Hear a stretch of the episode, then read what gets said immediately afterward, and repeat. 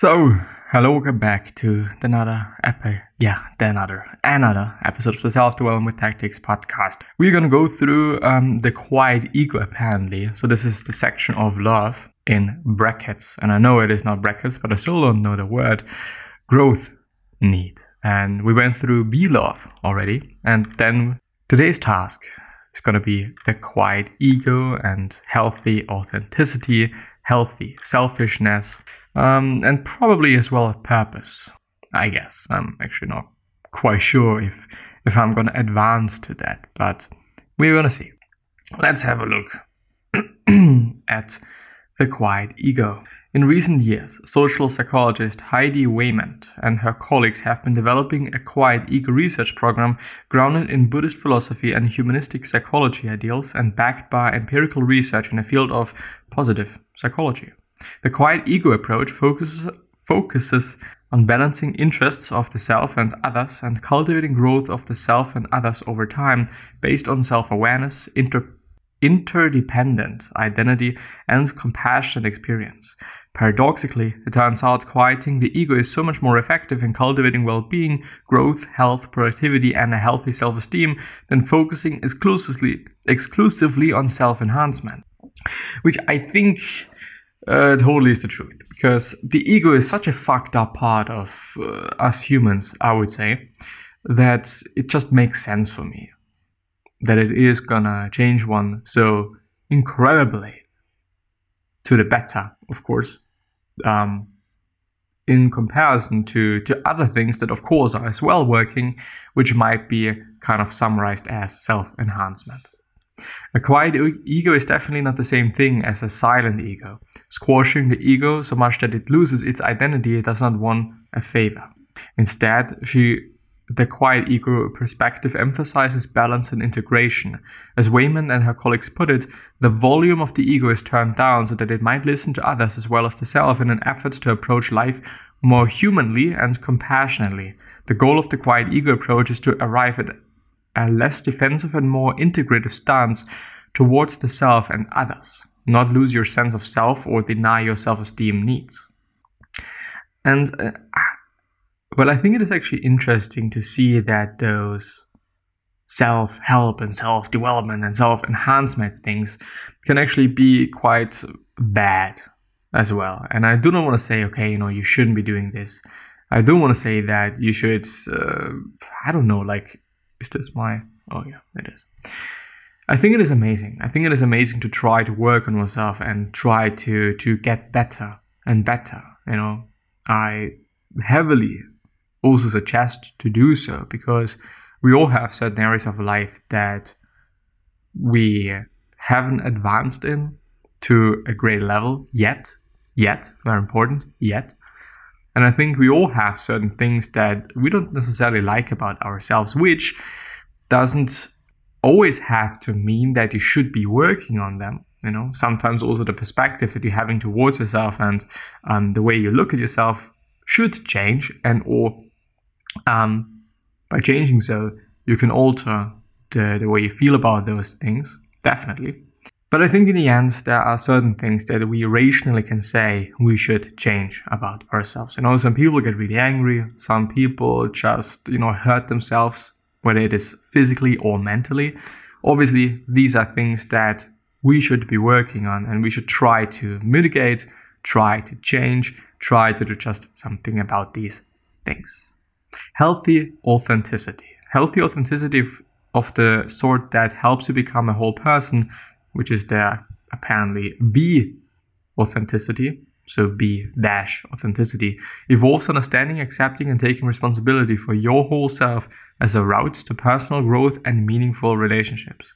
Healthy authenticity is an ongoing process of discovery, self consciousness, and responsibility taking, and is built on a secure foundation of a personality structure not dominated by the needs for safety, connection, and self esteem, springing from exploration and love Healthy authenticity allows you to truly face the unknown deep within yourself, accept the totality of your being, and become better at trusting, um, not accept, but accept, you know, the totality of your being, you know, so that you're fine with the totality of who you are.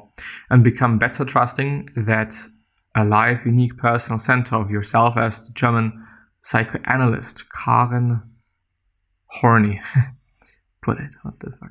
The main components of healthy authenticity are self awareness, self honesty, integrity, and authentic relationships.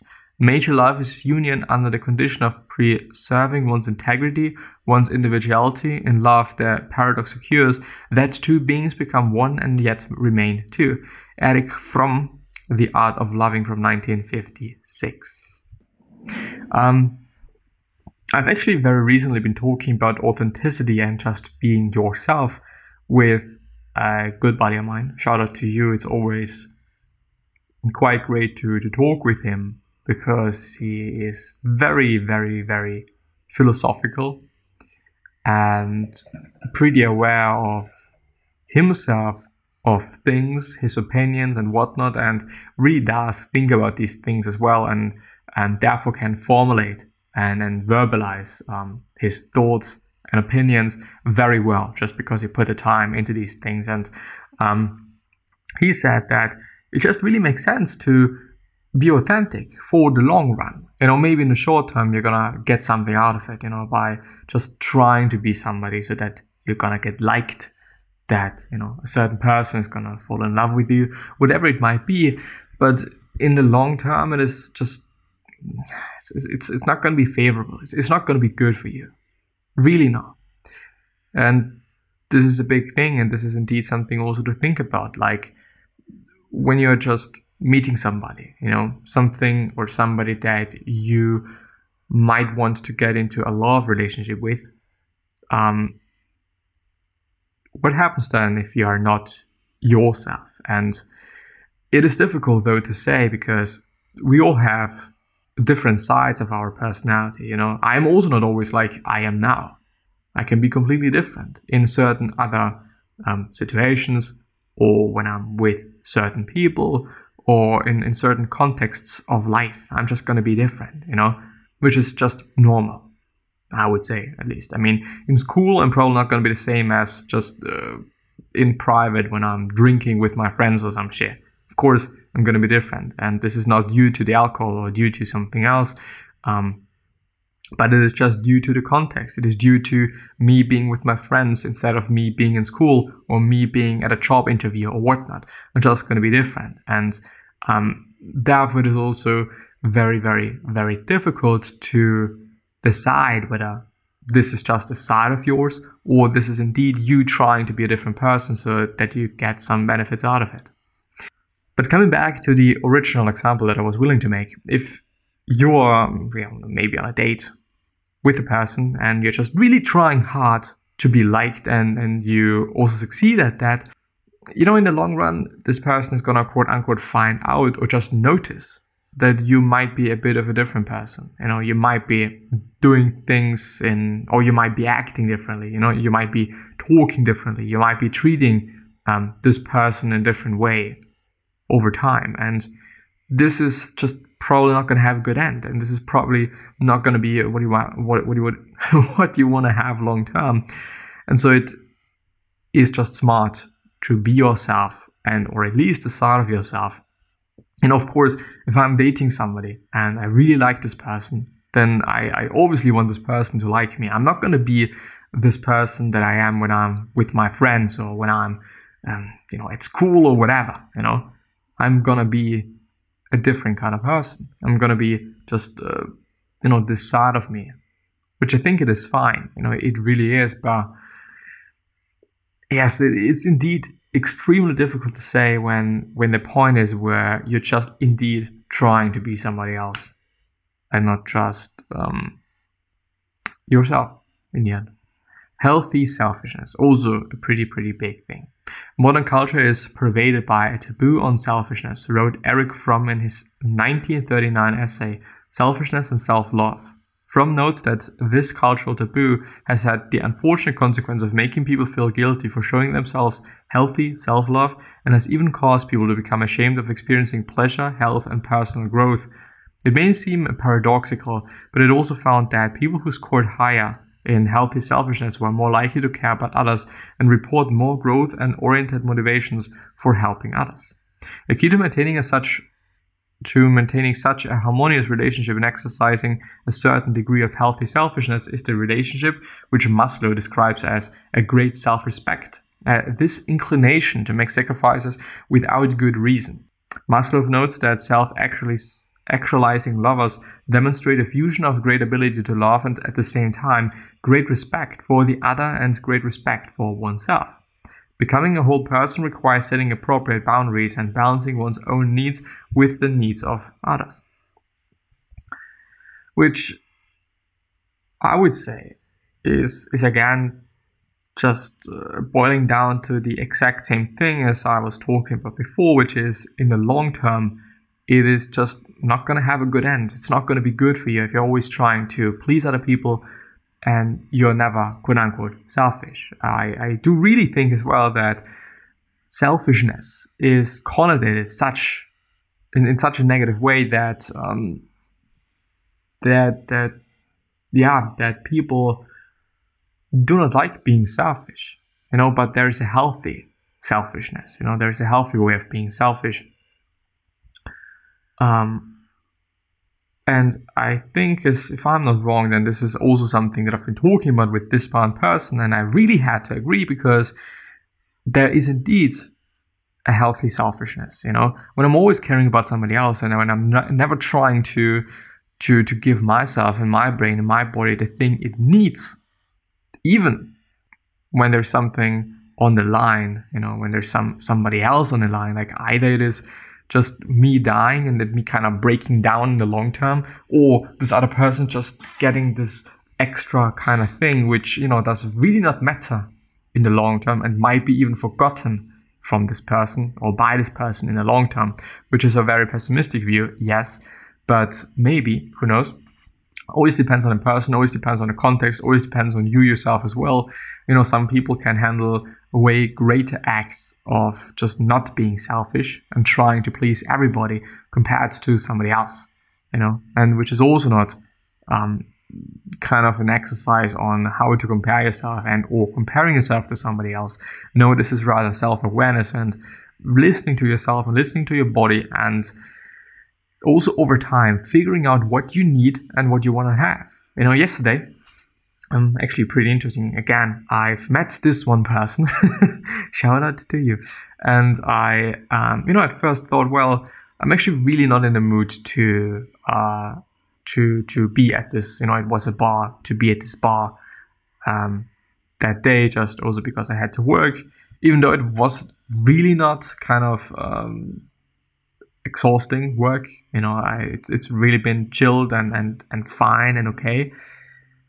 But in the end, I thought, well, I'm probably going to feel pretty good about this situation. And, and as I've done also then in the end, I went home at a time that I just enjoyed. And so in the end, my afternoon or my evening was pretty fucking great. Just because I had both and I, I just was trying to figure out what to do. And I, I thought about uh, situations like these that I was in before and I've seen and figured out that quite often I and, and my sense of what I need and what I don't need is quite distorted. And so I'm also deliberately trying to act against it to most often in the end see that it's been quite fine. Think about past times, think about the same or similar situations that you've been in or at, and based on that, try to figure out what you should be doing, which does not necessarily mean that you do, that you should always be doing that. And it also depends on how often you've been in this situation. Like there's also a situation that I've been in, which is um, getting requests from clients at a time that I didn't really like, and almost often in the evening, quite late. I don't actually know why, but I often said, yes, I'm, I'm going to do it, and I immediately did it, but most often I have regretted it. So I don't know. Um, maybe just dealing with it with it in a different way might be sensible. Anyway, I'm, I'm just willing to finish this one up here. um, Maslow notes that self actualizing lovers demonstrate a fusion of great ability to love and at the same time great respect for others and great respect for oneself. Becoming a whole person requires setting appropriate boundaries and balancing one's own needs with the needs of others. But perhaps the clearest way this paradox is resolved in whole love is by acknowledging that both partners can be interested in helping each other growing in their own direction. As Maslow notes, this requires not needing each other. They can be extremely close together and yet go apart when necessary without collapsing. They do not clinch to each other or have hooks or anchors of any kind. Throughout the most intense and aesthetic love affairs, these people remain themselves and remain ultimately masters of themselves as well, living by their own standards, even though enjoying each other intensively. Which I, I think just just for for that paragraph, it was worth going through that today because I think this is so true, and I see many mistakes that I've made in the past and many ways in which I should be doing things in the future. Um, I don't want to repeat. Both partners can be interested in helping each other growing in their own direction. As Maslow notes, this requires not needing each other. They can be extremely close together and yet go apart when necessary without collapsing. They do not cling to each other or have hooks or anchors of any kind. Throughout the most intense and aesthetic love affairs, these people remain themselves and remain ultimately masters of themselves as well, living by their own standards even though enjoying each other intensively. We have customarily defined falling in love in terms of a complete merging of egos and a loss of separateness, a given up of individuality rather than a strengthening of it. While this is true, the fact appears to be at this moment that the individuality is strengthened, that the ego is in one sense merged with another, but yet in another sense remains separate and strong as always. The two tendencies to transcend individuality and to sharpen and strengthen it must be seen as partners, not as contradictories. Furthermore, it is implied that the best way to transcend the ego is via having a strong identity. Maslow. And with that being said, I'm gonna end the episode. Bye bye.